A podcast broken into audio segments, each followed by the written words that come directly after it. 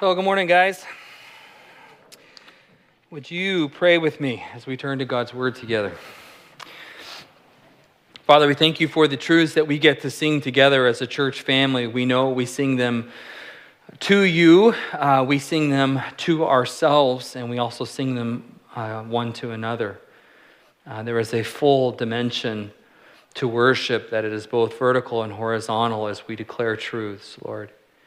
And I thank you for the glorious truth that we've sung this morning, uh, even in this song, Jesus paid it all.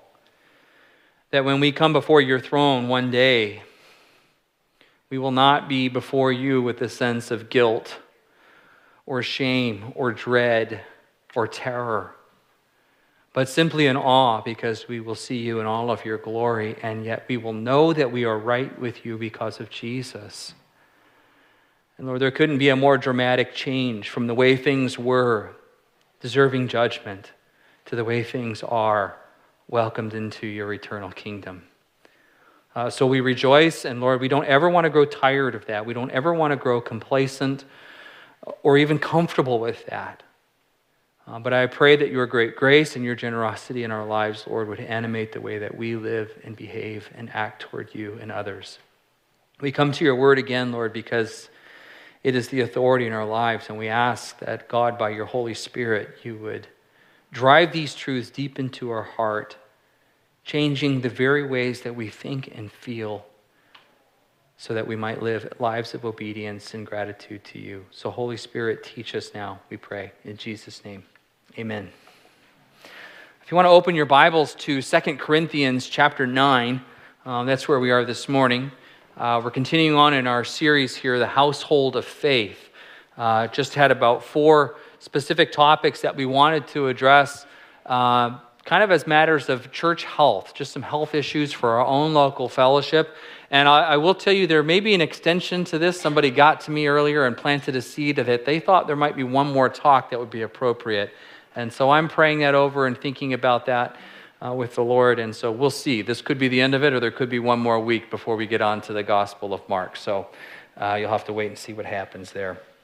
2 Corinthians 9 5 through 15. I hope to lose about 20 pounds. I hope to improve my retirement savings. I hope to eat healthier. Not really, but I hope to reduce my personal debt. I hope to read my Bible more regularly and in context. I hope to spend more time alone with my spouse. So these are all common sentiments that we might have, we might express, we might just think them inwardly to ourselves. We might even have the courage to say it out loud to somebody else. But rarely do hopes translate into reality unless they're accompanied by a plan, right? Uh, if we're going to lose 20 pounds, we're going to have to talk about diet and exercise or amputation, which is another, another option. You could just lop off a limb. And uh, that's, a, that's a, you know, a bad idea, but it's one if we're going to do better in saving for our retirement, we're actually going to have to spend less, right? And we're going to have to decide an amount of increased savings. And we're probably, to be disciplined, going to have to have an automatic transfer into that 401k. Or for some of you, we might actually have to get about setting up that 401k. If we're going to read our Bibles more, we're going to need a plan of action. We're going to need to know what book are we reading? How much are we reading at a time? Uh, when will we do it? Where will we do it? Who will we discuss what we learn with? Who will hold us accountable to it? Hopes fail for lack of a plan, right? Hopes fail for lack of a plan.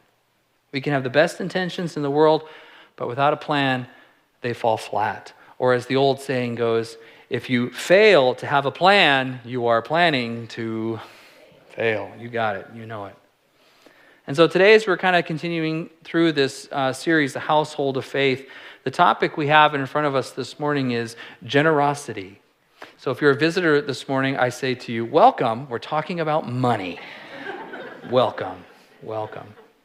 And um, I'm going to be upfront with you too. The reason that this topic has made it into this series is because our giving as, at the church here is a bit down. It's lower than we typically see this time of year, and that's, that's prompted some concern. And so that's why I'm, I'm bringing it up uh, to you. Uh, if you open your bulletins and look at the second page there in the bottom right hand corner, every week we list out our giving uh, in relationship to our budget. And uh, somebody once called this the sermon on the amount, which I thought was a pretty good description of that, that little box there. But uh, we, we try to keep you informed of that every week so you can plan your own giving according to, uh, to needs and those kinds of things. And the message that you're going to hear this morning, and the main thing you're going to hear this morning is this plan to be generous. Plan to be generous. I believe that is the biblical principle on giving and on resources. So again, we're in 2 Corinthians uh, 9, starting in uh, uh, verse 5. Let me give you a little bit of context here because we are sort of parachuting in again to this passage. Um, 2 Corinthians is the last of what we actually think were four letters from the Apostle Paul to the church in Corinth. When we read 1 Corinthians, we see that he references another letter that was previous to it. And then Second Corinthians also references an, a, a letter previous to it that is sometimes referred to as the severe letter. So we, what we know as First and Second Corinthians are probably actually Second and Fourth Corinthians. If we were to have all of the letters, we don't. Uh, we don't have all of them in the canon. We only have the two. But I think just knowing that the other two exist, it kind of helps to provide a little bit of context about what's going on between Paul and the church of Corinth here. In other words, Paul has confronted the Corinthians on so many matters, particularly of immorality, that it has created a sense of tension almost between him and the church. Uh, in fact, so much so that he spends the first seven chapters of Second Corinthians defending his apostleship, defending his legitimacy as an apostle. Uh, it almost seems as though Corinth uh, has challenged his legitimacy, kind of like their own recall effort. We're not sure about the Apostle Paul. Let's have a recall campaign for this guy. And so he has to defend his role as an apostle. Uh, he has basically what we're looking at this morning in chapter 9 uh, is, is that he has, even though there was this tension that had existed, that had not stopped him from having a difficult conversation with this church about money and about giving, particularly taking up a collection for the poor in Jerusalem. And so that's the topic that he was willing to address, even amidst all of the controversy here. Um, in 1 Corinthians, he's already announced this collection, but here in 2 Corinthians, it seems as though he's getting on to the logistics of it. How is this going to happen? When? And how do they go about taking taking up the collection itself. And as he teaches this and sort of prepares them, he lays out some principles on giving and some practices that I think are very instructive for us. And so, again, the big point, or really two points that you're going to hear today are this. Number one, that God's people must be generous. That's the biblical teaching. And secondly, in order to be generous, we're going to have to have a plan. And so that's what I want you to hear this morning and, and some others here. So let me take you to 2 Corinthians 9, starting verse 5. So I thought it necessary to urge the brothers to visit you in advance and finish the arrangements for the generous gift you had promised. Then it will be ready as a generous gift, not as one grudgingly given. Remember this whoever sows sparingly will also reap sparingly, and whoever sows generously will also reap generously. Each of you should give what you have decided in your heart to give, not reluctantly or under compulsion, for God loves a cheerful giver. And God is able to bless you abundantly, so that in all things, at all times, having all that you need, you will abound in every good work. As it is written, they have freely scattered their gifts to the poor, their righteousness endures forever. Now, he who supplies seed to the sower and bread for food will also supply and increase your store of seed and will enlarge the harvest of your righteousness. You will be enriched in every way so that you can be generous on every occasion, And through us, your generosity will result in thanksgiving to God. This service that you perform is not only supplying the needs of the Lord's people, but is also overflowing in many expressions of thanks to God. Because of the service by which you have proved yourself, others will praise God for the obedience that accompanies your confession of the gospel of Christ and for your generosity in sharing with them and with everyone else. And in their prayers for you, their hearts will go out to you because of the surpassing grace God has given you. Thanks be to God for his indescribable gift. So there's our passage. And the first thing I want to draw out of this is give generously because you want to reap generously. There is a proportionality here that is inescapable. And I'll start by saying that a lot of times this passage is misused or used out of context. Oftentimes it's referenced in terms to evangelism. So generously the gospel or witness often so that you might have lots of conversions and see lots of people decide for Christ. And so oftentimes that's how it's used, but you see that's not the context here, is it? This is all about the offering that Paul plans to take up. This is about how one handles their financial resources.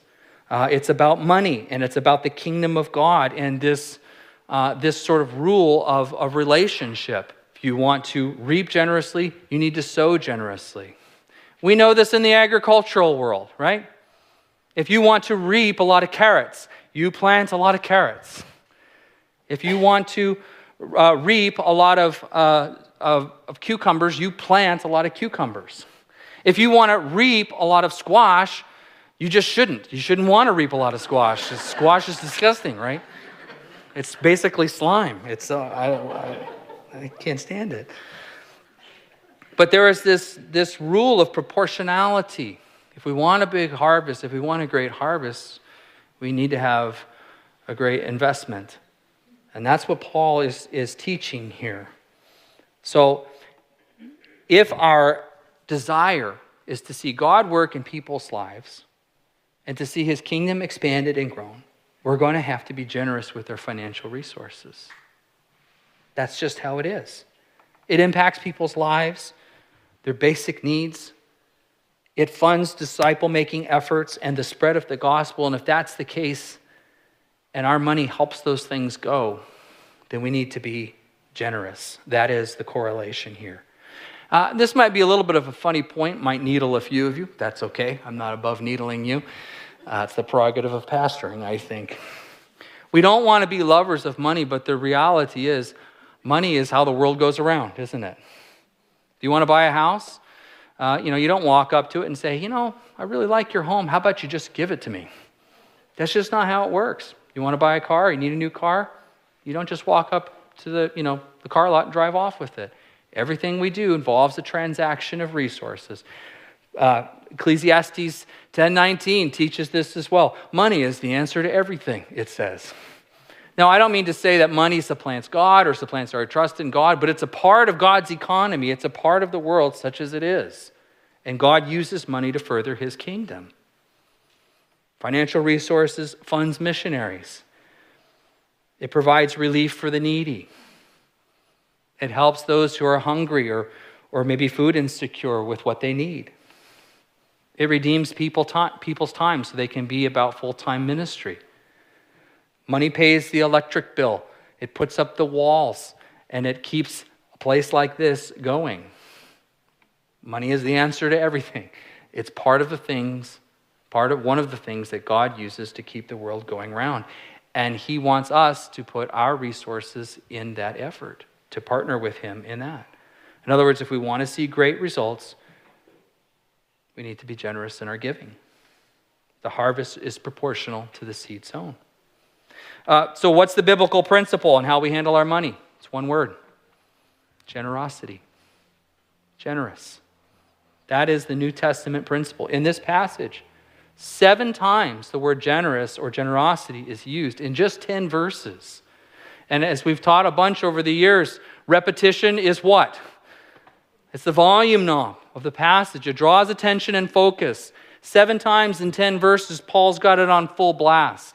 The principle of giving and resources in the church is generosity. In Proverbs 11:25, we also find this, a generous person will prosper. He who refreshes others will himself be refreshed. But as I was saying at the beginning, if generosity is the biblical principle for how Christians are to handle our resources and our finances, then we're going to need a plan, right? We have to have a plan in order to be generous. In other words, if you wait to the end of, your, of the month to decide what you're going to give, chances are there's not going to be a lot of margin left in the account to make your decision, right? There'll be likely little left to give. If you wait for inspiration uh, in order to give, the reality is it's unlikely to happen because rarely do we want to part with our hard earned money, right? Does anybody really love to part with your hard earned money? If we're impulsive about our giving and not disciplined or intentional, we may give unwisely. We may give to wrong things. We may give too much. We may give too little. We may give in a way that empowers something that's not good. We may give in a way that actually harms ourselves. So we're going to need a plan. And I think Paul teaches this that we are to be intentional in our giving. In verse 7, each one must give as he has decided in his heart. Decided in his heart, not reluctantly or under compulsion, for God loves a cheerful giver. And one of the ways that we can help our cheerfulness in giving is being disciplined and decided about it so it doesn't happen impulsively. Um, I'll also say this. I don't believe, and this is, this is debated in the church, and that's okay if you have a different opinion on this, but I don't believe that a tithe is the New Testament standard for giving. Tithe was an Old Testament standard, it means a tenth. And so many people uh, give a tithe or 10%, and that's how they decide what they're going to give, and that's perfectly fine and that's valid. But I don't think it's a must in the New Testament. I think the New Testament teaching on how much the Sermon on the Mount in the New Testament is generous. So the standard I think you ought to look at your giving is is what I'm giving could what I'm giving be considered generous? And that reframes maybe what you're doing in your calculation. I would love to stand here honestly and tell you uh, the standard is a tithe and you should all give it. Because actually, I think if we were to do that, the giving in the church would probably go up fourfold. The average attender in a church gives between 3 and 5%. That's a national average 3 and 5. So if I were to say it ought to be 10, we would at least double it. If I said you all, you see what I'm saying. I can't do that though, because I don't believe, it's not my conviction that that's the New Testament principle. Instead, I think we have to do something harder with the grace and the liberty and the freedom that God gives to us, we have to do something harder, which is to decide as a matter of our heart what we decide to give, such that it could also be characterized as generous. But this is heart work, and therefore I think it's harder work. It's not an easy answer. We also know that giving is something that flows out of our heart, but more than that, the way that we give actually affects our heart. It directs our heart. This is what Jesus taught when he says, For where your treasure is, there your heart will be also. Giving doesn't just follow, it leads our heart. Uh, next principle here be cheerful in your giving. Again, Paul is trying to make sure that this isn't high pressure sales tactic, you know, where he shows up in Corinth and say, give it. He's making sure that he has fronted his message, that he's sent this ahead of them, that they've made plans and, and made all the preparations so that when he comes, there is a rejoicing of we've already done the work and here, rather than trying to shake it out of them. And um, I'll tell you, there are a lot of risks for a pastor or any teacher teaching on giving today. I'll give you a couple of them.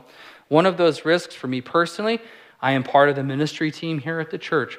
My salary is derived partly by the offerings or by the offerings that come into this church. So it's not my favorite topic because it can look very self serving, right? So that's one of the risks, and I, you just need to know that.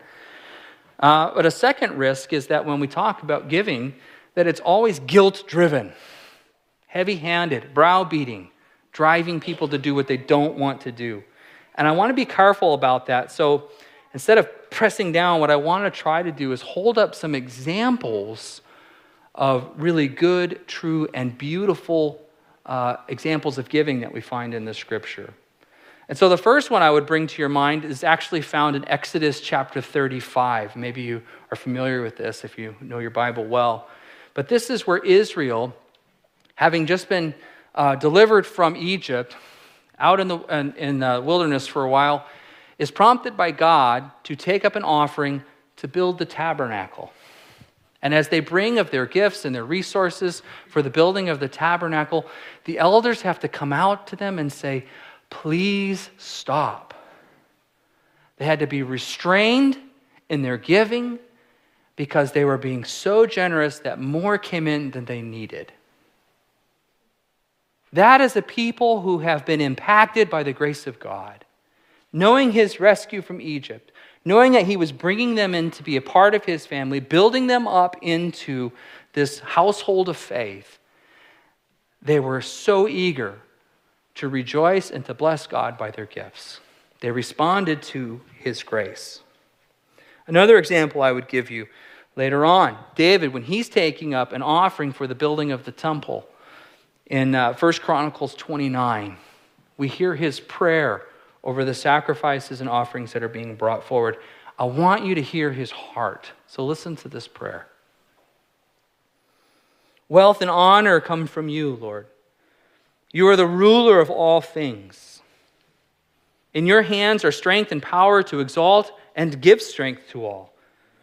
Now, our God, we give you thanks and praise your glorious name. But who am I? And who are my people that we should be able to give as generously as this? Everything comes from you. And we have given you only what comes from your hand. We are foreigners and strangers in your sight, as we're all our ancestors. Our days on earth are like a shadow without hope. Lord, our God, all this abundance that we have provided for building you a temple for your holy name comes from your hand, and all of it belongs to you. What an amazing heart. Staring at this amassing of resources that have been donated, David stands up and says, Lord, this was all yours. It's not that we've given it, we've only given what was yours originally. Third example I would give to you this is in the New Testament. And the Apostle Paul, just about a chapter before that, uh, where we're in right now in 2 Corinthians, in 2 Corinthians 8, he gives an example of the Macedonians, another region that were giving to this same um, uh, collection for the poor in Jerusalem. And the example of the Macedonians is shocking. Uh, 2 uh, Corinthians 8 2. In the midst of a very severe trial, their overflowing joy and their extreme poverty welled up in rich generosity. That's a strange formula, right? Their overflowing joy and their extreme poverty welled up in rich generosity. For I testify that they gave as much as they were able, and even beyond their ability, entirely on their own. They urgently pleaded with us for the privilege of sharing in this service to the Lord's people. What an incredible heart. And Paul is sharing this example of the Macedonians to the Corinthians. And I think something that we see from all of these examples is this, and this might be more the most stinging point that I shared today. But our giving is a direct reflection of our understanding of God's grace. Our giving is a direct reflection of our understanding of God's grace. We've seen that we're not to give out of our margins, we're not to give from our leftovers, or impulsively, or grudgingly, or sparingly. Our giving is to be decidedly generous, a response to God's generous grace in our lives. We're to give freely and cheerfully. We're to love our gift. Do you ever see a little one? I'll give this example. Uh, my wife was out of school for about 10 days, let's say, uh, as many people are these days. And when she got back to the classroom, one of her little kindergartners who had missed her brought her a gift. It was a little bit of fabric. My wife's a teacher up at, at Weller, the Weller Whales and this fabric had whales all over it. And when Amy got back in the classroom, this little kindergartner said, I have this for you. big smile on her face. When you see someone who loves to give, who is cheerful, it's such a delight, is it not? And I just give that to you as a little picture of, I think, the heart of giving that God wants us to have. This is, this is for you, Lord. I love you, and I want to give you something that is a reflection of my understanding of your grace in my life and my love for you. We're to decide in our heart what we're to give.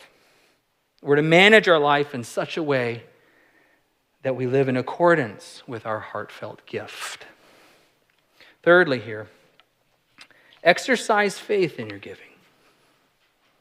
Uh, verse 8 And God is able to bless you abundantly, so that in all things, at all times, having all that you need, you will abound in every good work. As it is written, they have freely scattered their gifts to the poor, their righteousness endures forever.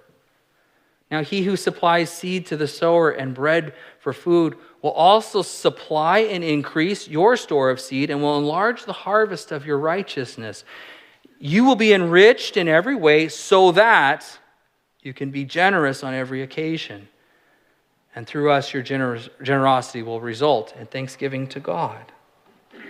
Um, this might be one of the more uh, controversial aspects that I'll share this morning. It almost sounds uh, up front like prosperity gospel. It's not, but hang, so hang in there with me. But I believe what this is teaching is that what we give to the Lord, what we decide to give to the Lord, He will replenish. In other words, God promises here to fund our generosity. That's His word. That's what He says. I'm not making this up. Now, in contrast to uh, uh, sort of the prosperity gospel. Prosperity gospel says, if God loves me, he'll enrich me. This says, out of my love for God, I will direct resources towards his work, trusting he will resupply. That's the contrast here. God blesses us to be a blessing to others. In other words, if you're if you're giving so that you will become rich, will become wealthy and prosperous, uh, you're doing it wrong. The promise here is if you're generous and you make commitments, and some of them on faith, I, the Lord, will supply and fund your generosity. We can think about it this way God is an investor, and He's investing in His kingdom and His redemptive plan. And as He scans and looks at the earth, let's just say also He's the best investor ever. And he, like investors, is looking for yield on, on what he uh, dispenses. Do you think God gives generously to those who don't bless kingdom efforts? He's looking for return on investment, and he directs his resources to the places where they'll do the most good for him and for his kingdom. In other words, he wants us to be conduits of resources, not cul de sacs for them. Martin Luther said it very memorably God put fingers on our hands for the money to slide through them so he can give us more. Whatever a person gives away, God will reimburse. Not so that we'll be rich, but that we can continually fund uh, his mission. You guys like stories, and I do too. I'll tell you a story that I heard recently. A college student was sort of feeling compelled uh, to give to their uh, new church and feeling a little bit short on funds and, and uh, really struggling with this in the heart level. Do I give? Do I not give? How much? What do I do? And they decided in their heart that they were going to begin giving to their new church. And their $60 gift felt like a drop in the bucket compared to the church budget. Not much of an offering, but it also felt like a big sacrifice considering their resources. But at an act of obedience, they gave it. And a few hours later, they got an email from their college that said that they had been awarded an additional $5,000 scholarship. Same day. Same day. Now, I'll tell you, that doesn't always happen that dramatically or that immediately. But God's word says that He promises to fund our generosity. You will be enriched in every way so that you can continue your acts of generosity. Um,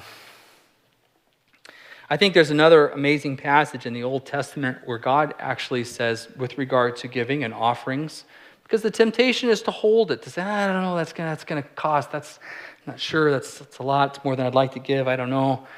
And God actually says, Test me in this.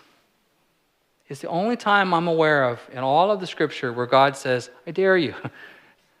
Test me. Try me in this. See what happens. Make my day. Well, he didn't say that, but you get the point. He says, Bring the whole tithe into the storehouse. Old Testament passage, so it's using that principle there.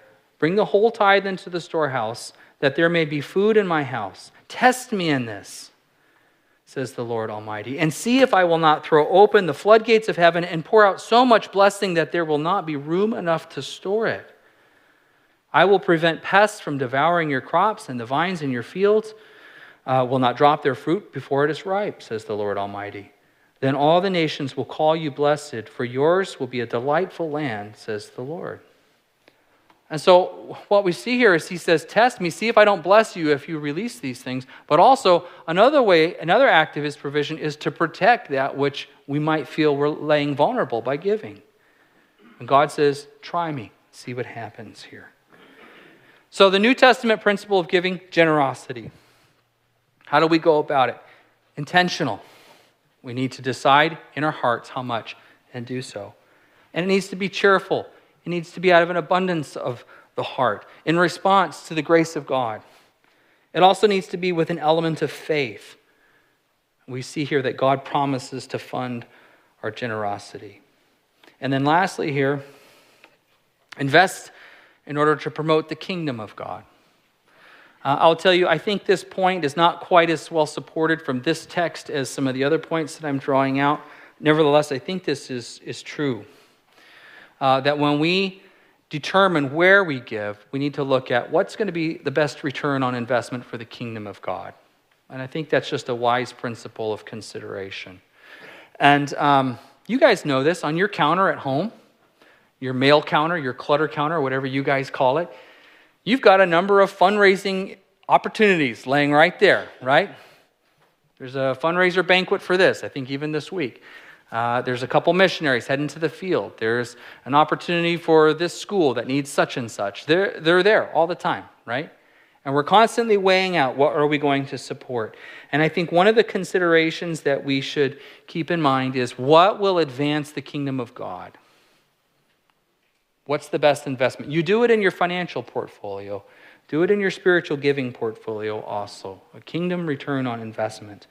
And I think Paul touches on this just a little bit here in the second half of verse 11, where he says, And through us, your generosity will result in thanksgiving to God.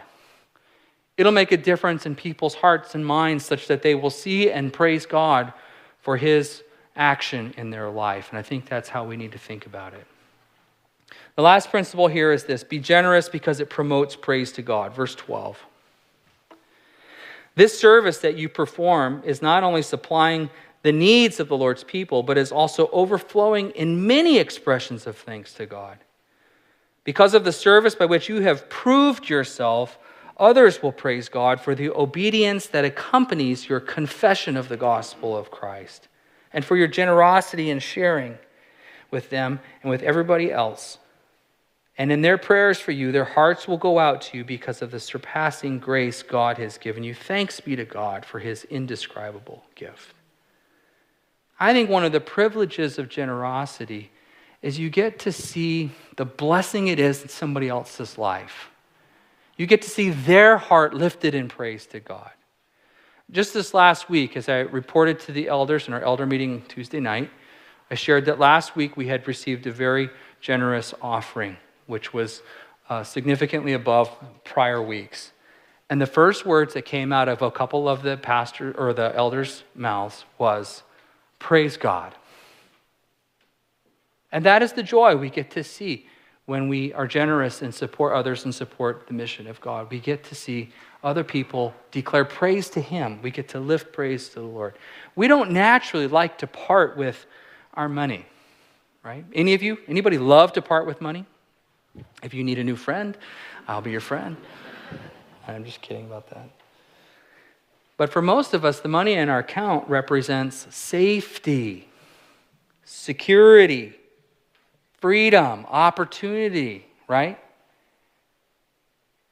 When we have money in the bank and we have a healthy margin, we feel strong.